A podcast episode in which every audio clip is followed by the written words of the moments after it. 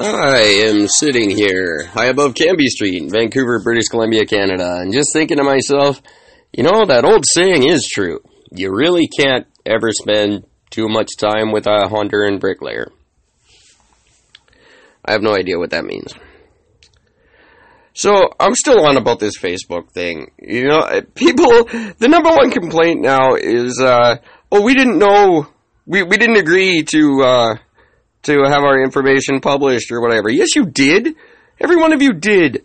Do you not read the terms and conditions before you click I agree on the bottom of a web page? Of course you don't. Nobody does. You know why they're so long-winded and wordy? It's not because they're covering their bases. It's to discourage you from actually reading them. I bet if anyone paid attention, somewhere in the middle it probably says, holy shit, you actually read this. But no, we don't. We agree to all kinds of things. And the rebuttal to that argument is, well, we should have a choice in, in whether or not our information gets publicized. You do. You absolutely have that choice. And you exercise it by not signing up for Facebook. Anyone who signs up for Facebook, you have to assume that risk. And nobody forced you to sign up for Facebook. Mark Zuckerberg didn't make you do it and then sell your information. You did it because you wanted to see your friends' funny cat videos. And now you're mad because someone else is trying to sell you stuff that you went all over Facebook saying you wanted in the first place. And you're probably buying it as you're complaining about them selling it to you.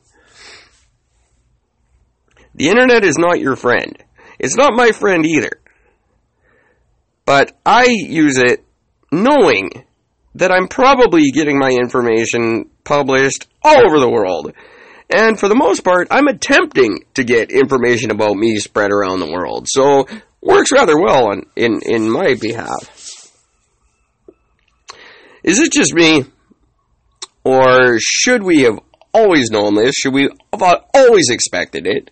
And do we really have no right to be disappointed in finding out that other people know way more about us than we would like them to? Send me a message here at the podcast for a real time response or send me an email.